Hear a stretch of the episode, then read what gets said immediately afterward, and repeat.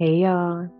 This is Liberated Love Notes, a podcast on Live Living Corporate Network, hosted by yours truly, Brittany Janae, creator of Liberated Love Notes, critical self reflections, and affirmations for the culture. Y'all already know Liberated Love Notes podcast is your source for weekly doses of reflections, affirmations, and reimagining for us by us. Hmm. So I am reflecting on just some of my experiences this week, specifically as it relates to the people whom I've had the pleasure of connecting with crossing paths paths with, being in community with, and the feeling, mm, the feelings that I experienced after each of those interactions. Y'all, I literally had consecutive days of being in physical community with people physical community with people and feeling feeling seen feeling connected feeling safe enough to be vulnerable feeling challenged feeling challenged even. And so all of that has me reflecting on and want to share this with y'all in this episode community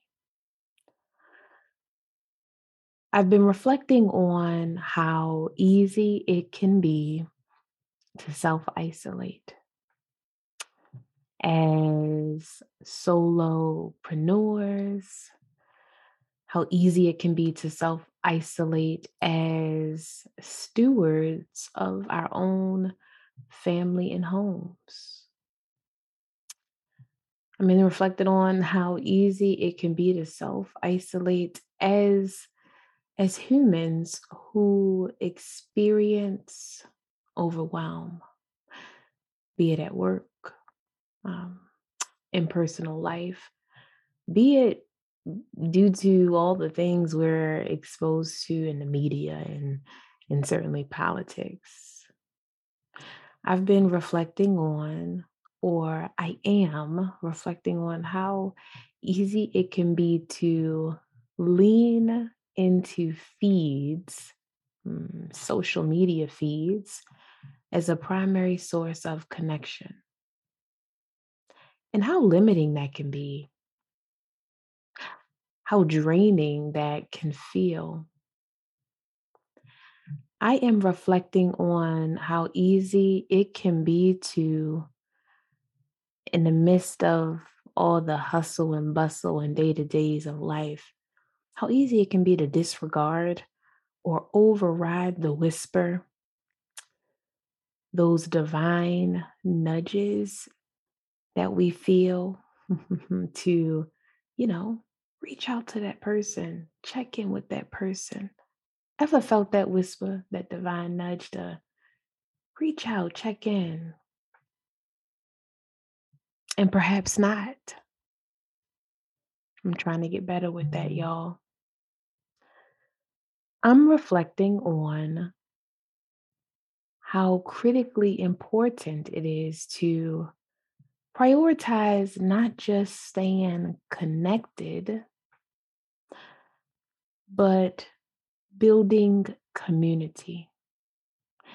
And beyond this transactional, beyond the transactional, I'm reflecting on what that might feel like right? I'm I'm reflecting on how that doesn't have to feel rigid. The community I'm referring to, striving for, it doesn't have to feel rigid. It doesn't have to feel obligatory. It doesn't have to feel, and it shouldn't feel like anything that takes you further from your fullest, favorite version of self. Quite frankly, the community I speak of and am reflecting on, and that I've been blessed to be experiencing for myself. It feels nourishing, y'all.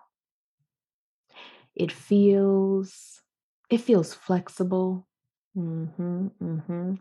It feels it feels available and not in its frequency or like cadence, you know, not available in a sense that it's available all the time or super, super often. I'm talking about available in this timely kind of way, this like divinely timely kind of way. When I need it, it's there, it's present. And it ain't about longevity any more than it is about impact and quality, y'all. That's the kind of community that I am speaking of. I feel like we need more than just to feel connected. We need community. We deserve community, the kind that feels affirming, but is also rooted in accountability, loving accountability. The kind of community that sings our praises and also asks us the tough questions. The kind of community that celebrates and challenges, mm-hmm, celebrates and challenges, the kind, the kind that knows more than just our names, the kind of community that uh, hears more than just our words. I'm talking about the kind of community that like feels, that feels us, that feels our intentions, that feels our values.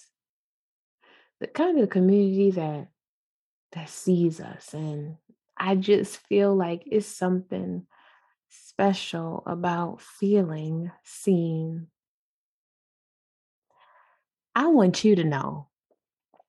I want you to know that you deserve that kind of community. You absolutely deserve that kind of community. We deserve that kind of community. Let me remind my damn self I deserve that kind of community. Likewise, likewise, we must invite, we must invite and be open to that kind of community. It reminds me of these wanderings, uh, remind me of a liberated love note that I actually want to lift up as an intention for today. On this year in the US is is so-called Independence Day. a liberated love note that actually invites us to lean into our interdependence as a matter of fact, especially as Black bodies, a collective, communal people. I want to offer this love note that disrupts the lie of quote unquote me and minds. Mm-hmm. this liberated love note disrupts the lie of individualism it absolutely disrupts the lies of scarcity and, and toxic competition. This liberated love note reads I strive to unapologetically, heavy on the unapologetically, I strive to unapologetically build community with other Black folks at work and beyond. I reject notions that suggest Black spaces are taboo or insignificant. In fact, mm, in fact, They are necessary, necessary to my ability to thrive. I'm going to read that again. I strive to unapologetically build community with other Black folks at work and beyond. I'm going to do it. You're going to do it. We're going to do it. We're going to invite. Mm-hmm. And on top of that, we're going to unlearn. I reject notions that suggest Black spaces are taboo or insignificant. In fact, they are necessary to my ability to thrive. Y'all, today I am affirming that you deserve, that I deserve, that we deserve. Not only do we deserve, but we need. We need community.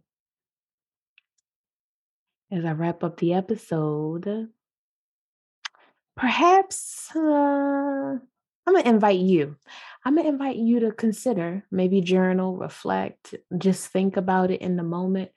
What does community feel like to you?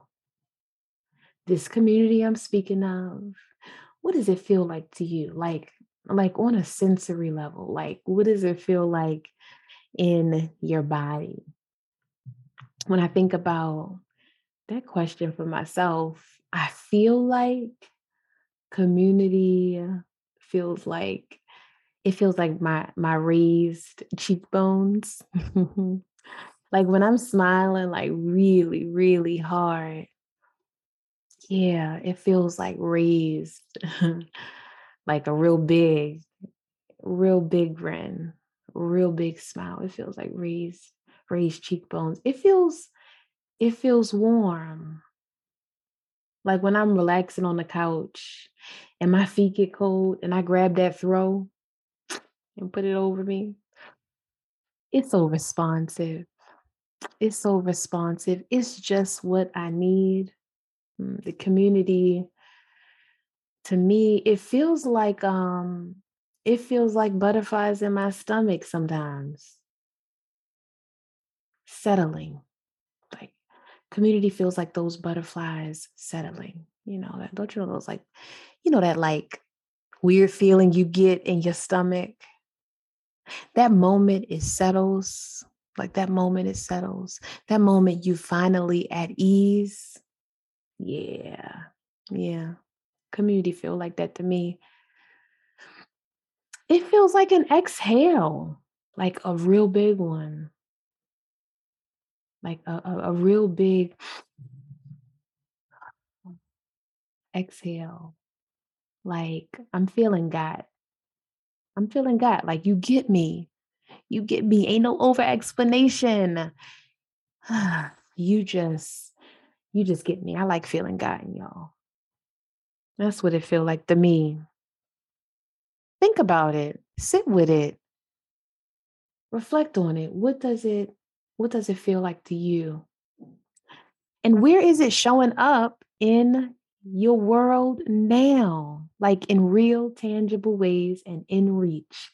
Where is it showing up now? Because I'm pretty sure it's showing up somewhere, right? And when you answer that, I got another follow up request, uh, question slash reflection. When you answer that question, where it's showing up in your world, do me a favor and reflect on and set some intentions around how you can nourish those spaces, those places, those people a little bit more, a little bit more. Because that's the intention I'm setting for my damn self. Mm. How can I nourish those spaces, places, people that feel like that are community? Because quite frankly, just like you deserve and just like I deserve, they deserve to feel nourished too. Mm-hmm. Mm-hmm. Mm-hmm. I strive to unapologetically build community with other Black folks at work and beyond. I reject notions that suggest Black spaces are taboo or insignificant. In fact, they are necessary to my ability to thrive. Peace, y'all.